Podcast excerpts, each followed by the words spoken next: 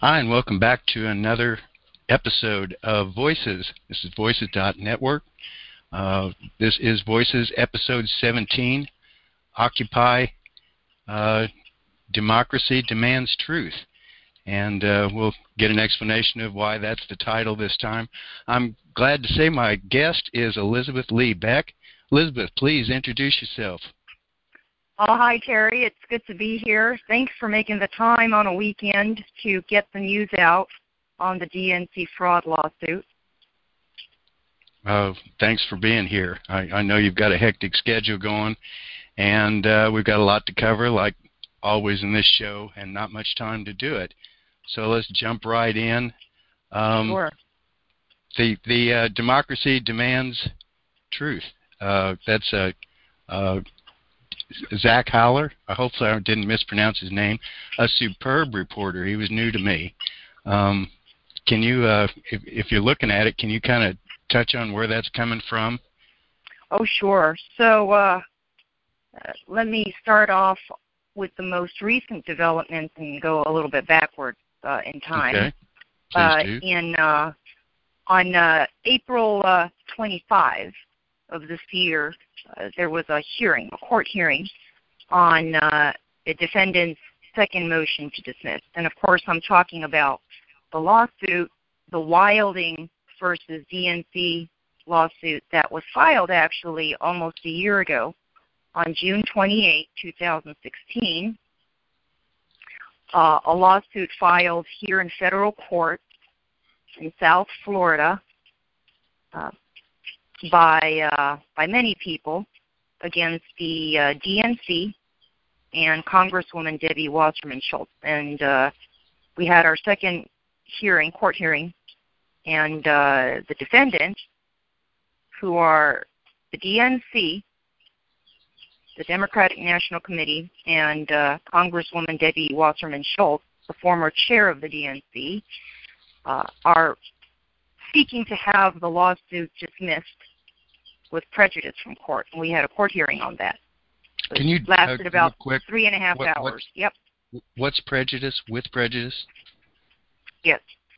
So there's three possible outcomes uh, at this point.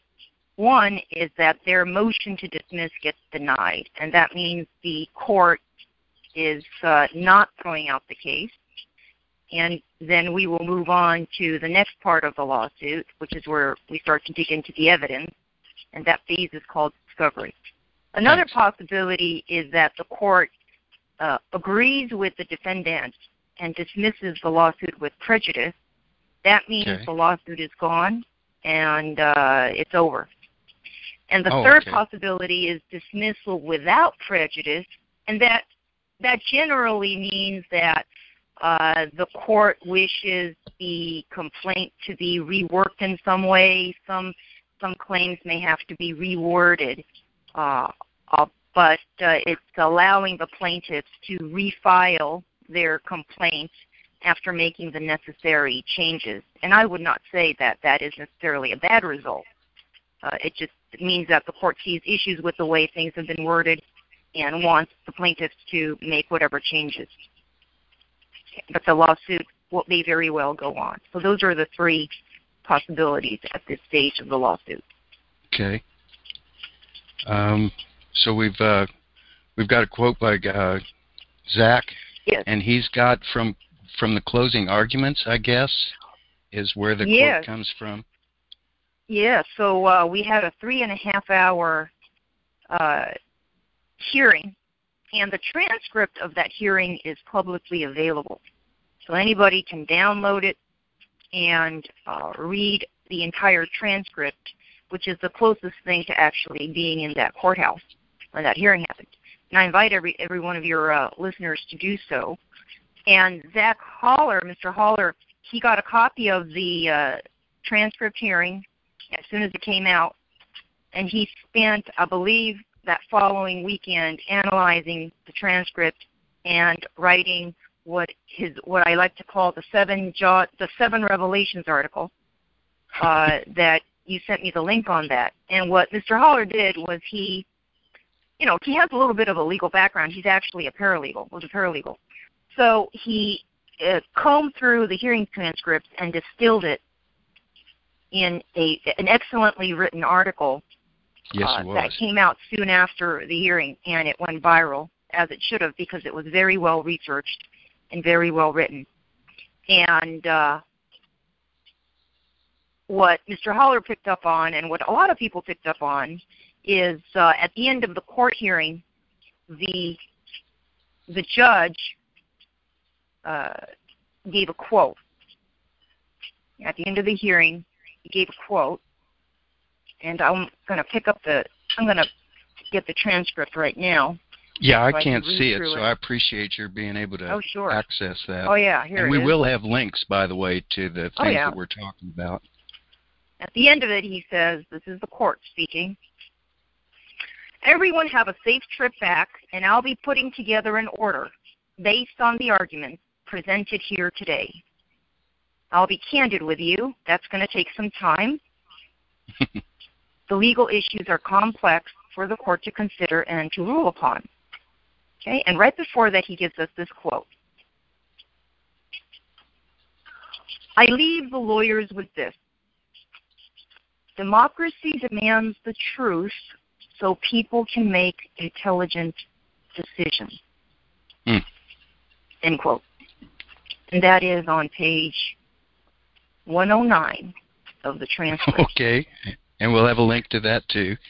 Yes, um, yes sir. Uh, Zach's so, article.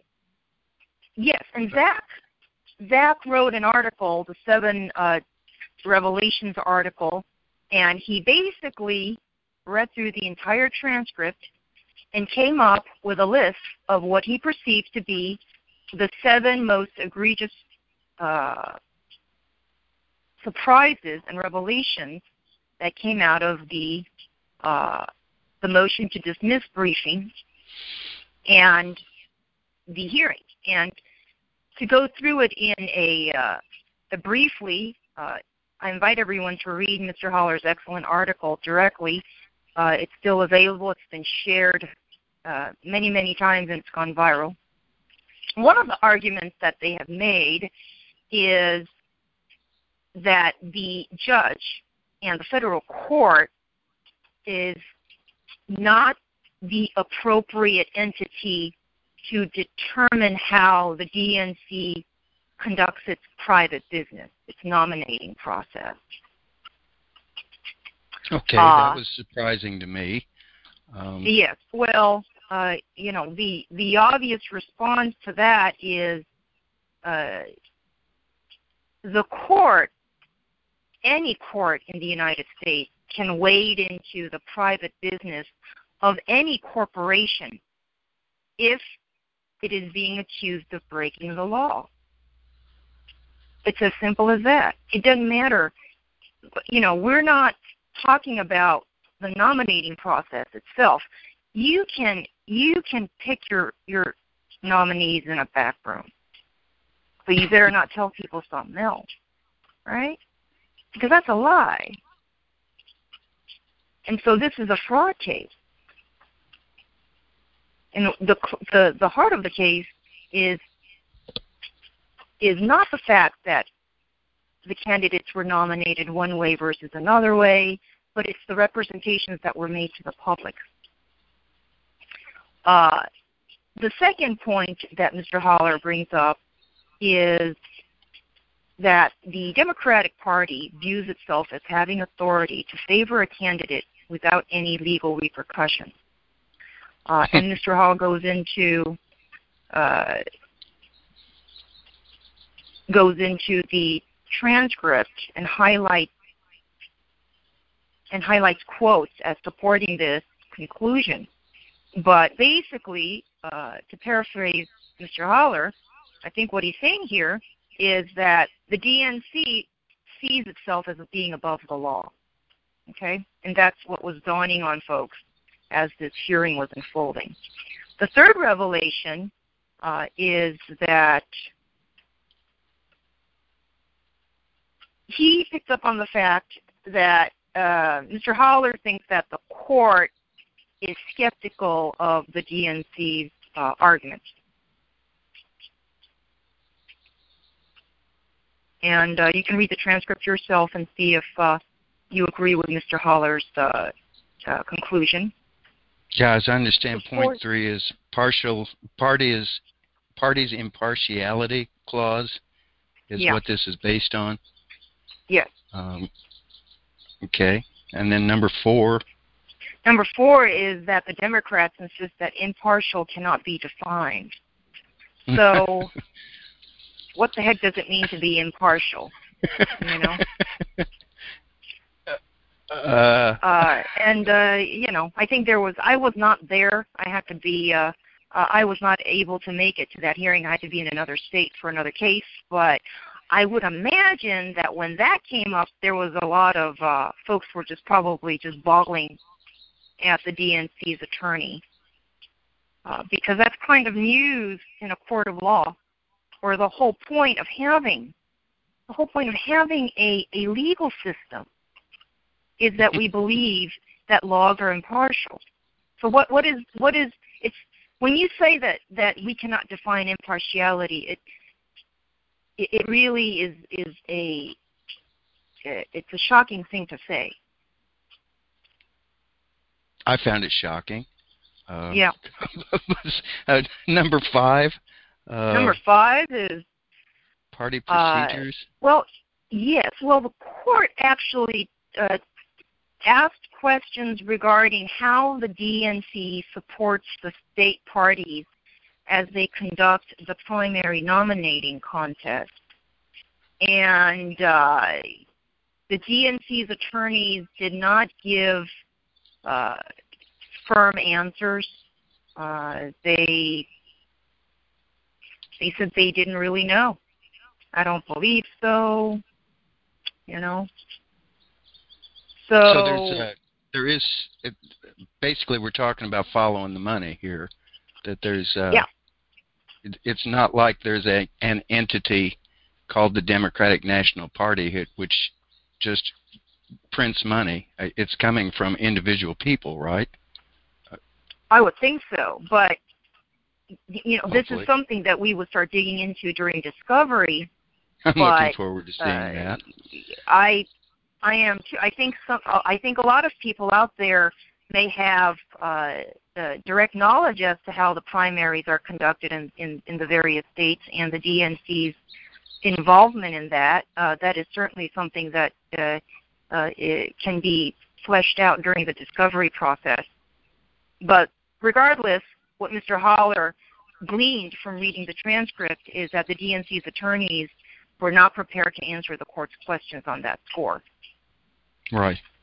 The sixth revelation is that uh, the DNC's attorneys took the position in court that as a matter of law, they do believe that they have the right uh, to uh, conduct the primary how they please.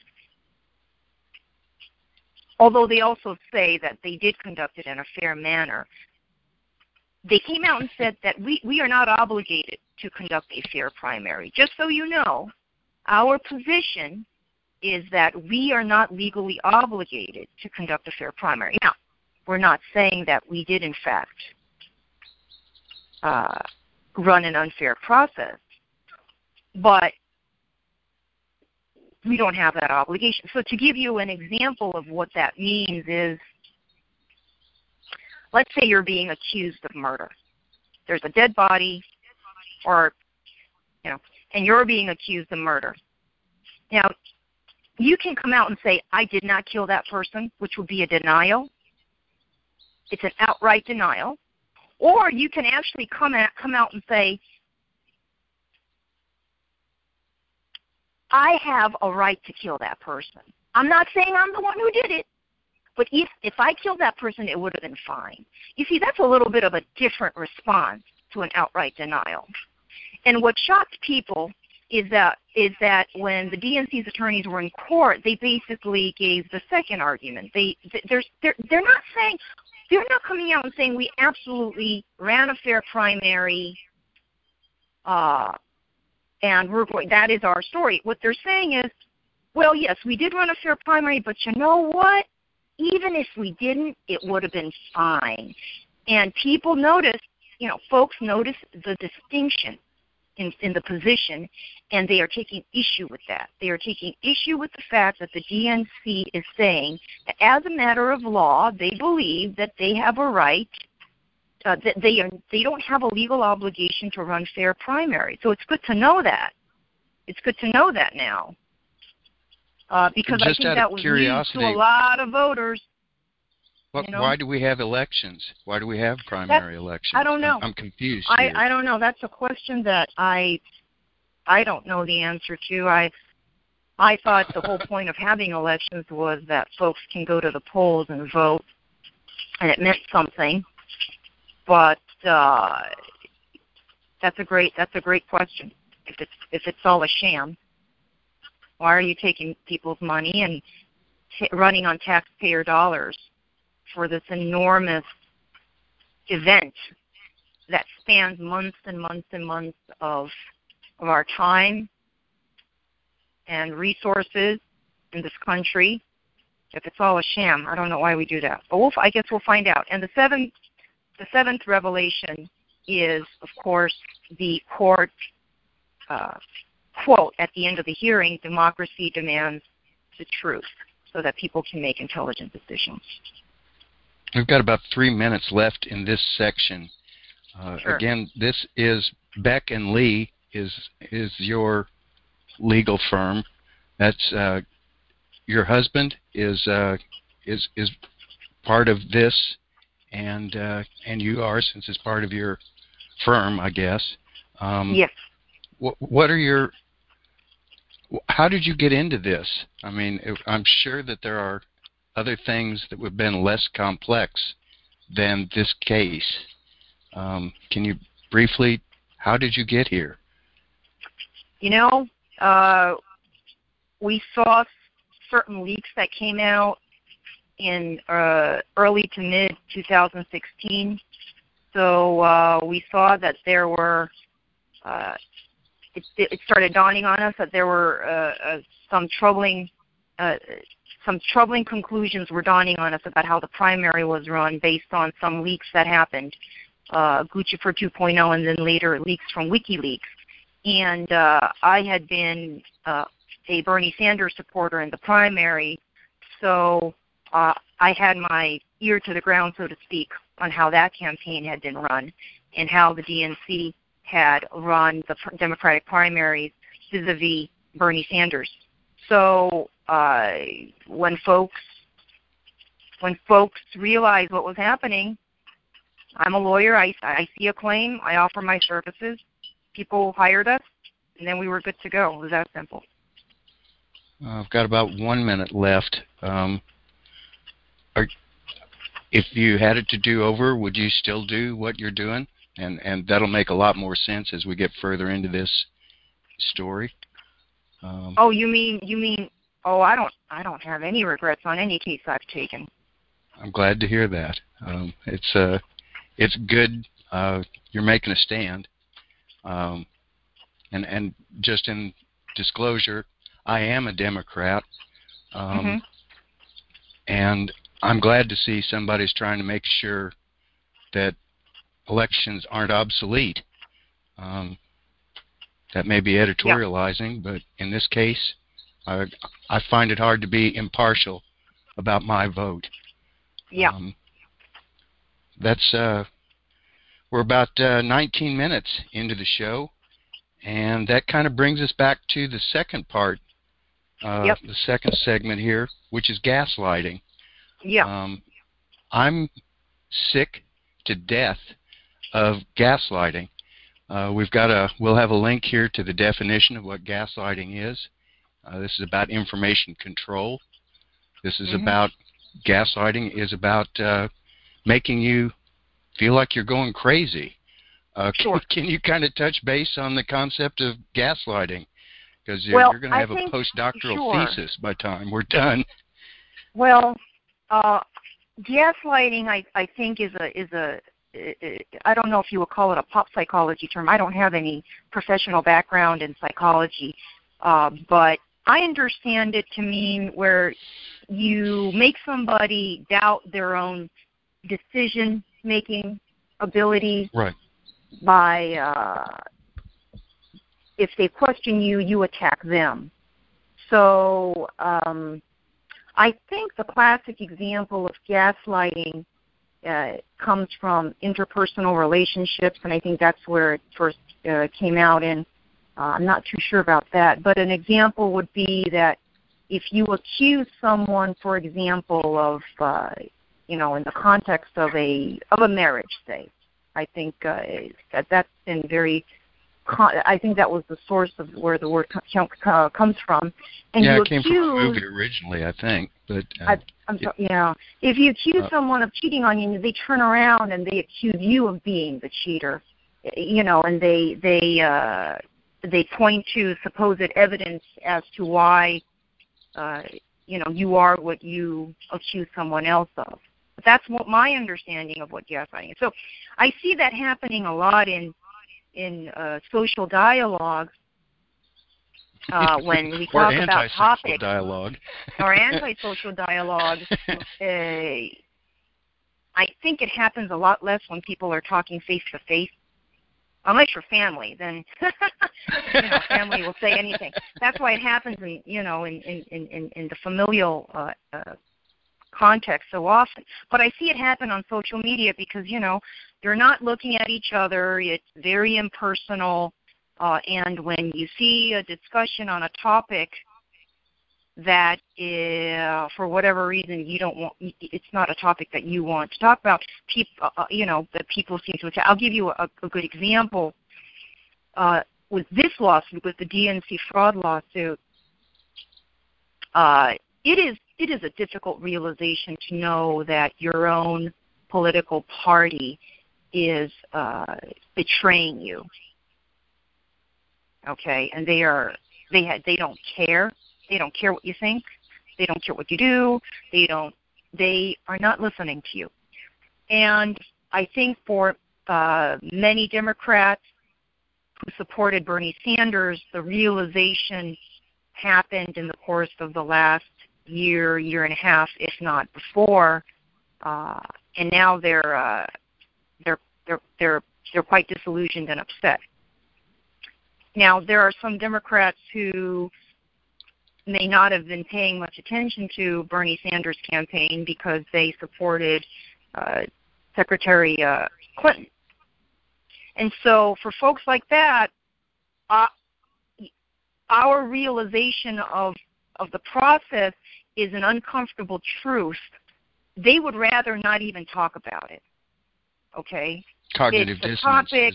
They term. they just they just dismiss you. Okay, Yes. they call you I think conspiracy theorists is something that is very Yes, I've been popularly bandied about. Uh, yes. I have to tell you, I have never been called that before. I'm, you know, it, I've been called that so many times uh, since taking the DNC fraud lawsuit, and the the interesting thing is, even just by talking about a, a, a subject and and just talking about a subject and talking about the facts alone will make people uh, completely lose their marbles and yell at you. Okay, so I'll give you a I'll give you an example. Seth Rich. Seth Rich was a young gentleman. He worked for the DNC. He uh, WikiLeaks has tweeted about Seth Rich. WikiLeaks has said that they will not reveal sources of data. And then it hashtagged uh, Seth Rich. Seth Rich is a young man who was found uh, shot in D.C., and he later died at a hospital. His murder remains unsolved. Okay, these are all facts. Yes. Just by talking about this, there are people who will lose their marbles and start screaming at you and calling you a conspiracy theorist. And just by saying we need to get to the bottom of uh, who killed Seth Rich, because there's a big bounty out there now. Okay, it's over six figures, and nobody has Yeah, come forward to claim this pot of money. Okay. Uh, you would think if it were some petty thief, now I'm speculating, but I don't know. I don't work in law enforcement, so people in law enforcement could probably answer this better. That if there were a bunch of petty thieves in the city having a, a, a pot of money like that, you would think somebody would come forward. But I, what do I know? I'm not. I'm not in law enforcement. But even talking about this, people get very, very upset, and uh, and they start to uh, accuse you of all sorts of crazy things. You know, and I don't right. take kindly to that. Uh, I no, think I'm... we can we can all talk about different uh, uh, different issues without having our character assassinated. Apparently, it, it's a you know I think uh, it's that's gaslighting. You know, we all we all yes, we all have we all we all come from a certain point of view. It is true, and I think it's important to dig into people's motivations as to why uh, they're looking into this. But just because somebody is talking about a subject that you don't feel comfortable with, immediately writing them off as a crackpot is is not it, it, it's not very productive you know and, is also and yeah and then and then they they warfare. they come after you they they say all yes. sorts of sensitive topics i'll give you another example so i was uh, i was having a private message with one of my law school classmates who shall remain unnamed because i don't want him to get hated on but uh i was talking about my concerns of uh because in the last year or so I've been looking into uh, human trafficking, mm-hmm. worldwide human trafficking. It's not a topic that I've looked into before, but there's several books on it. Um, Jared Jared bought a few. Um, I know he bought one, uh, and I've been reading about it, and uh, it's it's a topic that concerns me. Uh, there seems to be a lot of stings out there, but nothing, no, no comprehensive investigation. Uh, and I was having a discussion with my with one of my uh, former law school classmates, and he basically came out and accused me of being a pedophile because I wanted human trafficking investigated. Okay, to me that's classic gaslighting. Yes, it is. You know, and I don't I don't appreciate that. No. And I unfriended him. Okay. And he can go to hell. Because I'll I, if he thinks that's going to work and make me shut up, he has another thing coming. That you know when gaslighting is but it applied, works. It works on yes, a lot of people. Uh, extremely effective. That's why it's being done. And and uh, another side of this is information control, and I'll have a link to COIN, counterinsurgency. Yeah. Um, yeah. It is a psychological warfare technique. It is mm-hmm. extremely effective. That's why it's being done. Um, this is not an accident. I believe that when all is said and done, we're going to see that there yeah. was there was intent. Although I can't prove that at this point, but I believe we're going to make a pretty good case before all is said and done. There are uh, we're we're got uh, about 11 minutes left in this yep. section, and I've got a couple of different where gaslighting comes back into. Uh, Kim Dotcom has has uh, has had volunteered to tell what he knows about Seth Rich. Mm-hmm. Um, there's an excellent article that'll be linked from a reporter who's been a, a multiple time guest on this show, Suzie Dawson, and she's talking about some of the disinfo that has been done um, mm-hmm. And I, I urge people to take a look at that before they make a decision on is Kim Dotcom uh, what his motivation is. Um, any thoughts on uh, the Kim Dotcom uh, side of this story? You know, I uh, I understand Kim Dotcom to be a gentleman in Australia who uh, is claiming New Zealand, that I believe. New Zealand, oh, excuse me, New Zealand, yes. Um, what you know, what I know about Kim Dotcom, you you probably know about Kim Dotcom. Uh, I, I I I'm a big fan of uh, you know, whatever he knows, I think it should be studied. It should be Hopefully examined and studied. hopefully that's expedited. But again, uh, disinformation, information control. Um, he's really having difficulties presenting what he knows. And again, take a look at Suzie Dawson's article on that. That'll be linked.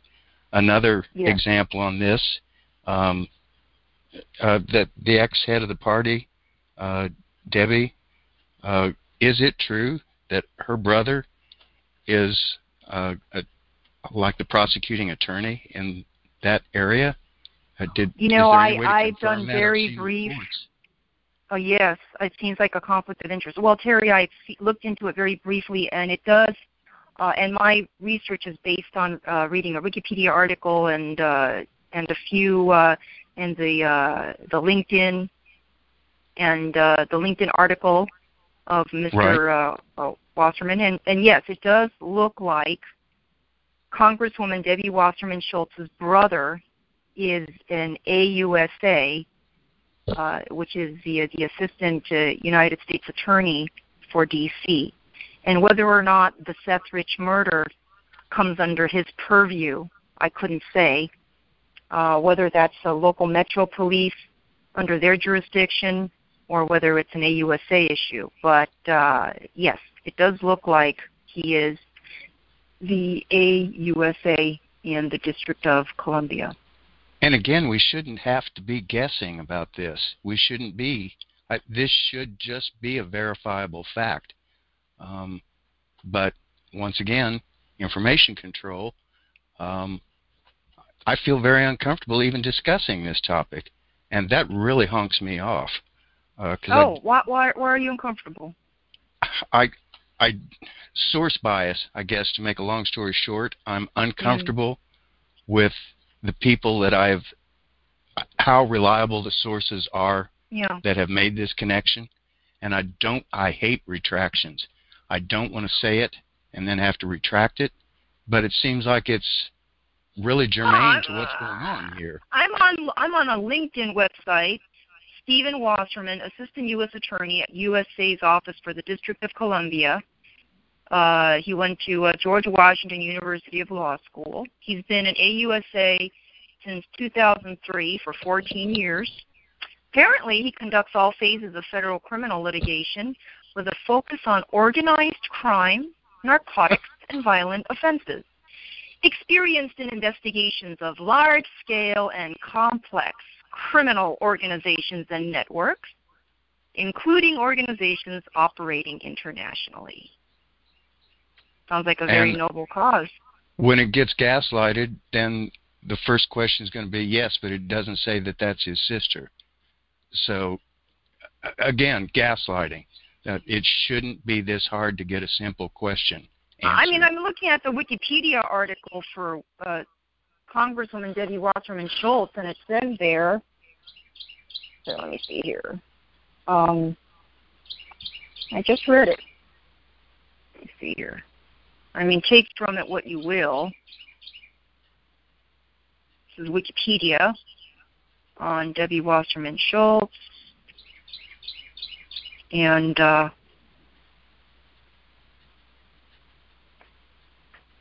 says here in personal life and education, her brother Stephen Wasserman is assistant USA for the District of Columbia. I don't think it's a big secret. okay. I I know some I know some people when you first tell them that their automatic response is no, and they just contradict you because they're argumentative. But uh, cognitive like dissonance is is. a powerful drug, um, and we well, had people, a you know, people don't want to. People, I mean, you know, they. If you read, if you read, uh, if you read history, and I'm I'm no historian, but if you read it, people, you know, civilizations can be quite, uh, quite breathtakingly um, corrupt and uh, malevolent.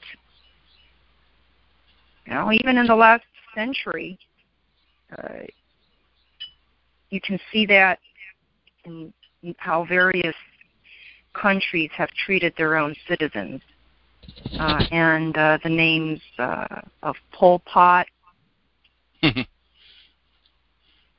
course, yeah. there's the, the the figure that that the figure that beats all other figures is Hitler. Um, mm. I, I, I beg and, to differ, uh, ma'am. Maybe Joe yeah. Stalin's got a pretty good body Oh count well, too. sorry, that's open for debate. Yes, Stalin. And of course, if you go back in history for Oh, millennia, yeah. there's other Nero. There's other Yes. figures that yes, are part of the pantheon of of larger than life malevolence. Okay. Yes, so it, it happens. It seems to cross uh, races and ethnicities. All cultures seem to uh, have people that belong in that wall of shame. And uh, I I think we have to uh, be open to the fact that nobody is immune. Nobody can rest easy. And uh, and I'm not saying I'm not I'm not making a conclusion one way or the other about our government, but uh, we have to be open to the possibility of looking at our government with critical eyes and if and we don't with investigate, and not with adoration. You know. Yes.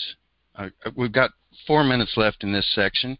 Uh, there's an Yes. investigative reporter out of Washington, D.C., TV reporter, and I'll have the tweets linked on it. Um, He did a FOIA request. Uh, I, I don't know whether you can see that, but uh, basically his FOIA request was denied. Um, A big point in the gaslighting is uh, that the family, the family, the family says, the family says, and this guy did his FOIA request, immediately got the gaslighting of, how dare you do that? The family Right. says don't, uh, denied. And, and, and that this reporter is saying, I talked Mhm. to the family. It's right there, and people will Mhm. absolutely looking at it still completely miss the point that uh, this isn't theoretical. He's saying he talked to the family. They said, "Don't impede this. Investigate." I, I'm not saying it I- right. I um look. You know, It's gaslighting. the family the family of a person who has passed away in a violent manner Yes. uh, ob- obviously you know their wishes are important yes. however the wishes of a victim's family do not and should not trump uh, societal the the interests of society to solve murders and get to the bottom of uh, what happened um, you know, it, it is it is it is not for the family of the decedent to determine whether or not a murder investigation proceeds. I'm sorry, it's not. Okay, and yes, uh, if we don't know who killed Seth Rich, we don't. Nobody seems to know that for a fact. Okay, it's an unsolved murder. All right. And I know that some people are saying, let it be, let it remain an unsolved murder, let the family move on. Uh, but If they're saying that, I don't even know. Yes, Uh, uh, that would be an allegedly. So that's yes, yes. gaslighting. but, Once again, we don't you have know, answers. Yeah, I mean, people are people are being yes, people are are being told that they're being very insensitive to a grieving family.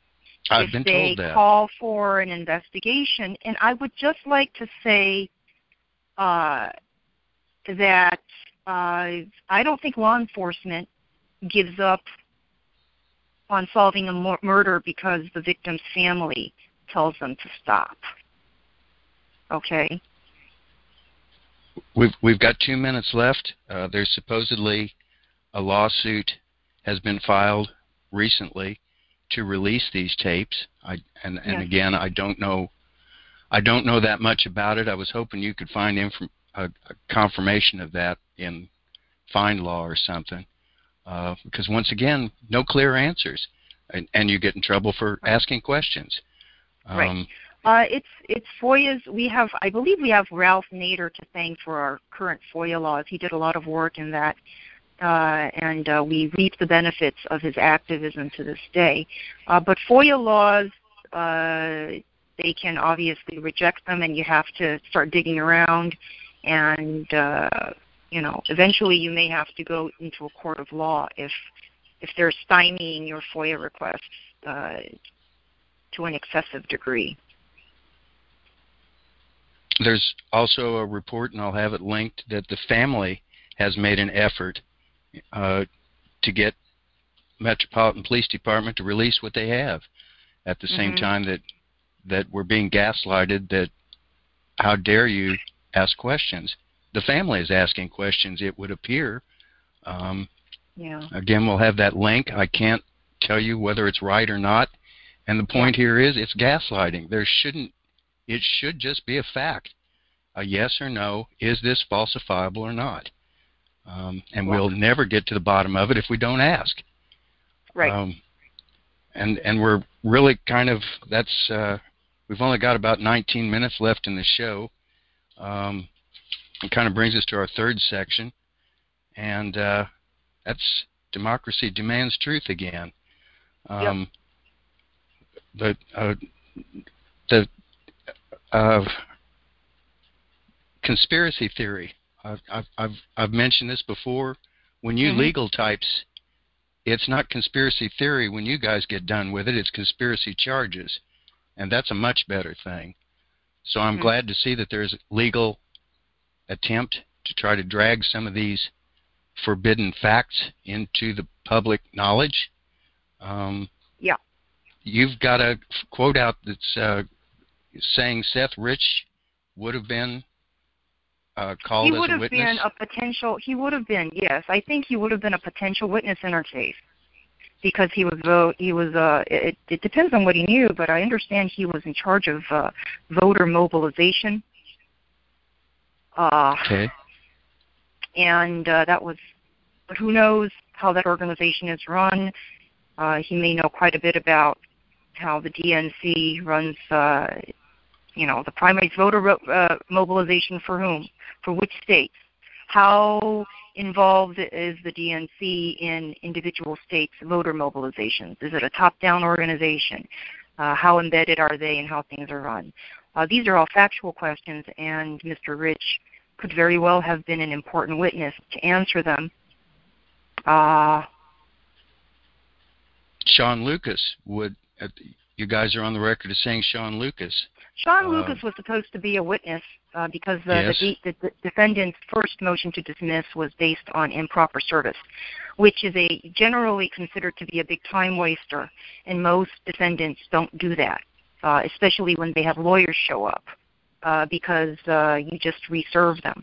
But they decided to uh, uh, fight us uh, on this and, and claim that they were not served properly. Uh, and as we were getting ready to rebut that charge, we found out that the prime, the, the, the only witness really to service uh, is is the process server generally, and we got news Okay. that our witness had uh, very suddenly uh, died. Won't be asking him any questions then. Right. Um, so, um, right. And uh, you know, when the news, when I got the news, uh, the the person who was delivering it to me was seemed to be very freaked out. This wasn't a case of, oh, you know, Mr. Lucas had uh, had some health issues and he had been fighting and he, you know he finally passed away they seemed very much freaked out because you see Mr. Lucas was very, very proud of his contribution to the lawsuit. And you can see that uh, because the service of process was live streamed on Facebook and the video was up on YouTube. And, you know, I, service of process is generally not filmed uh, how it's proven is the process server signs an affidavit, and that is the only memorialization of the service. But in this case, we filmed it because a lot of people are interested in the lawsuits, and we wanted to let them know what service of process looked like. So we live streamed it, so we had the video. So at the hearing, we played the video for the court, and the gentleman who filmed it, the uh, the, the filmmaker, he also uh, was at the hearing as a as a as a witness. But no, we were not able to offer up our process server as a witness because the after the defendant filed their motion to dismiss for improper service, he passed away very suddenly. Uh, another issue here to me is uh, you filed just this week, just a couple of days ago, improper contact. Can you tell us about that, please? Uh, yes, 14 uh, this is left. the this is the latest uh, um, perplexing development, uh, unexplained development. We, uh, we we get calls. Our office gets calls from folks all the time who want information on the lawsuit, and we provide the public with public information. Okay, but we will obviously will not discuss legal strategy uh, with anybody who calls uh, because we don't think that's doing the lawsuit good service. Somebody calls and says that they're a member of the class, but we'll share public information. So uh, a couple of days ago, we got a call, uh, and my uh, assistant uh, answered it, and the caller wouldn't identify themselves, and uh, asked a lot of questions about the lawsuit. Now, we don't give out strategy questions. We don't we don't give out confidential information over the phone. We'll, but we Would will share public correct? information. We're not going to do that, even if you say you're a you're a class member. I mean, well, you know, we don't we don't we're not going to do that. It's very irresponsible. But we will very freely share public information, and so that is what my assistant did. Uh, but she said she called the call bizarre because she realized that the person calling, first of all, would not identify themselves, and secondly, uh, was was uh, uh, modifying their voice using one of those uh, machines that make it very difficult to recognize your voice. And uh, I would she find couldn't that even bizarre. tell. I'm sorry. I I would find that bizarre. Yes. Yes, and Right. she said that she couldn't even tell if the caller was a man or a woman. That's how disguised the voice was. And the caller ended with "okie dokie" and, and hung up. Uh, and then, well, we have caller ID, so I looked up on a hunch. I just looked up the number, and lo and behold, it it's the number for uh, Congresswoman Debbie Wasserman Schultz's Aventura office. Aventura is actually in Miami-Dade, which is the county that we're in. So I sent an email to the lawyers for the other side, and I filed it with the court. We notified the court that we were getting calls uh, from somebody who seems to be calling from the uh, Aventura office of Debbie Wasserman Schultz. Now, uh, the DNC and the defendants, Debbie Wasserman Schultz and the DNC, through their attorneys, filed a response in court, and they have notified us that they have referred the matter to Metro Police. They have also stated that that office is closed for repairs. So, uh, you know, I don't know who made that call. I don't know. Uh, I guess you can spoof numbers. I'm not an expert on that at all. Uh, so, and, and again, I assume these are sworn documents that will have linked your your document that you filed and their response document that Sure. they filed. Oh yeah, no, I'll give you the links for that. Uh, it, my We'll link is then. just my email to them, and the I took a I took a I took a shot a picture of the uh, the caller ID. I saw that You in the uh, the court filing that it's online, and we'll have that linked. And their response is also a sworn statement, I assume. And No, it's not a sworn statement. No. It's just it's oh, just how regrettable. No, there's no sworn statements. Okay. Uh, well, impunity. They're just conveying what they're told. I'm sure. I don't. I wouldn't know. You'd have to talk to them. But no, there's no Okay. sworn statements in there. There There's are no sworn uh, statements in mine either. There's no sworn statements in what we filed. I just filed my email with the uh, with the uh, with the supporting documents. But I mean, I'm I'm I'm doing I'm doing more than just filing something with the court. I'm actually filing evidence of what I have. As an officer of the court, there are repercussions for.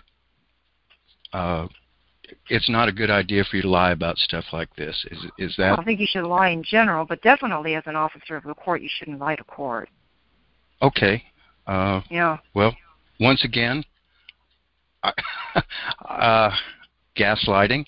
Why? Uh, I I have no idea what's going on, but to even talk about it sounds like uh, it, it, it this just sounds crazy. Um, which brings us to uh, the last 10 minutes here of the show. Another good article by Zach. I feel like I'm Zach's publicity agent here, but he really is doing good reporting. Oh yes, Um, he is. Yeah. He he did uh, an article on the uh, is it a Awan brothers, which was new to me. Uh, can you kind of touch base on what he's talking about there from a legal point of view? Um, he's some of the issues there, uh, and he's he's bringing into it yet a third person who can't give any kind of testimony. Uh, prosecutor there in Miami. Um, I will have the article linked. Uh, I, I edited a, a statistics manual because Yes. I needed the money, and there's a lot of dead bodies on this story. I would have to find this to be a remarkable statistical cluster, which is the best I can say at this point. And I you will. know, you know, I know. I just I had this this Twitter is just crazy. But I have this Yes. woman on Twitter. I don't know who she is, but I, she seemed to be some woman who's affiliated with a media outlet in New York City.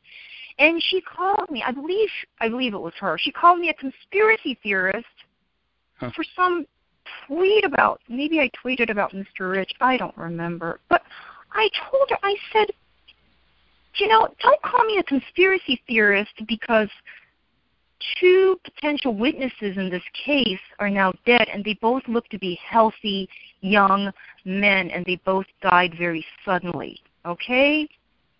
I mean, what the odds of that happening now there's. Mr. Okay. Now there's Mr. Branton J. Wiseman Jr. Yes. I um I I saw Mr. Branton J. Wiseman Jr. He's an attorney. He's an attorney in Miami-Dade, which is my county. He's a federal prosecutor. Okay, uh, uh, the, the same position, by the way, as Debbie Wasserman Schultz's brother. He's Hmm. that's the, the same type. Okay, it's a federal prosecutor, AUSA, right? Right. Uh, but he's not in D.C. Mr. Wiseman is in here at Miami-Dade. In the Southern District of Florida, which is the same district as the DNC fraud lawsuit is pending. Anyway, I don't personally know Mr. Wiseman. I did not. I did not know him, uh, but apparently he uh, he also uh, met uh, a sudden death, and his body was found in Hollywood Beach, which is uh, one county up in Fort Lauderdale. Uh, from what I understand, all his belongings were on him, and and uh, he was fully clothed, and he was he was found with a uh, with uh, trauma, uh, with blunt force trauma to his head, uh, possibly a gunshot wound. Mm. Uh, and that's what Mr. Haller is writing about. How Mr. Wiseman is connected to the DNC fraud lawsuit, if anything, I don't know. Uh, Nope. What kind of work he was doing at in the Southern District uh, as a federal prosecutor, I don't know. I don't know that. Uh, I haven't had a chance to look into that. Um, there has been, I have seen some uh, information that he was working on visa fraud cases. Whether that's true or not, I don't know. Whether he was he was he was uh, investigating visa fraud, and uh, how that ties into uh, the Awan brothers, uh, I'm not I'm not sure. Well, Okay, but I, hopefully- I know this. I know Mr. Wiseman was a father of three kids. He Mm. was a friend of a friend. Okay. He's a federal employee. His death remains unsolved. And an officer of the This court, is all very yes. This is all very concerning to me. Uh, as that well it should be have, to all of us. uh, yes, that we can have federal investigators uh, die like this. Okay, and uh, it it's I guess it's just another day in the USA. Really? Gaslighting.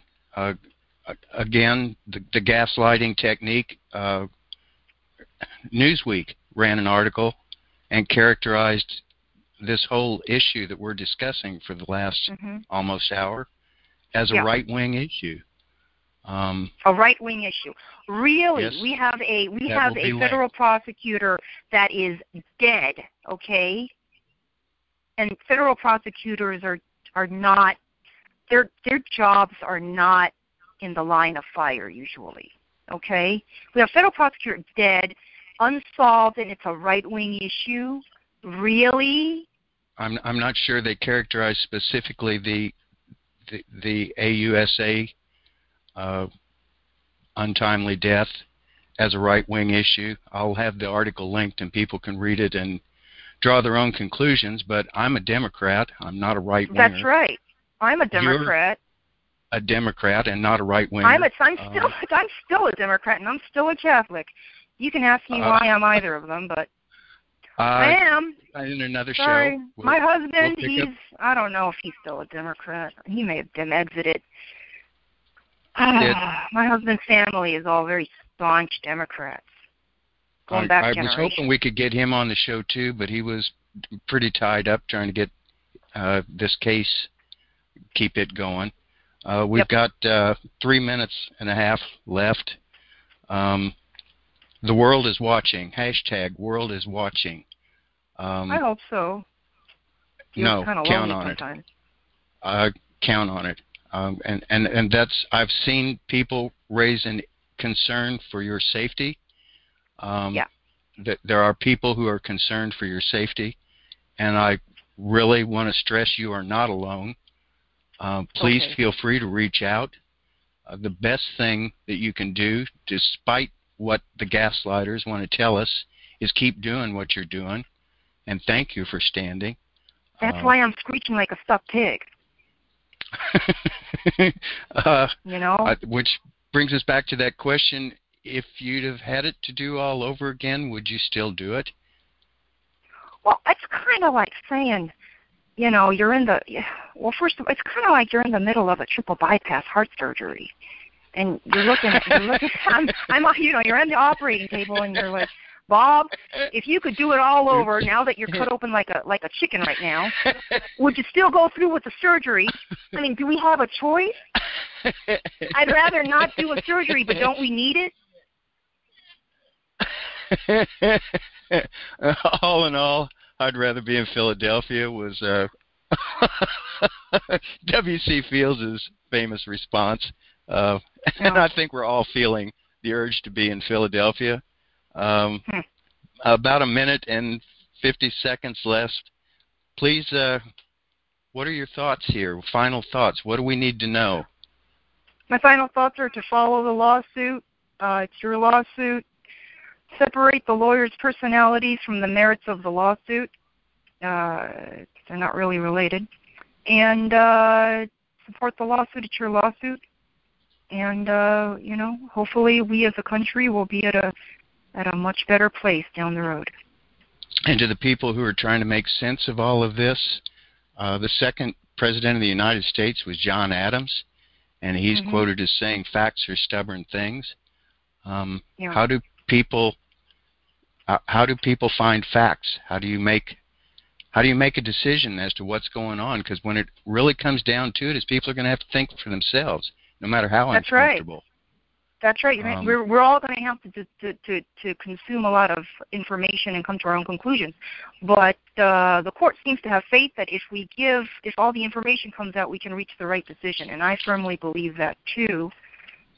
And uh, John Adams may have said that, but I believe there's another quote floating around that says, "If you say a lie often enough, it becomes truth."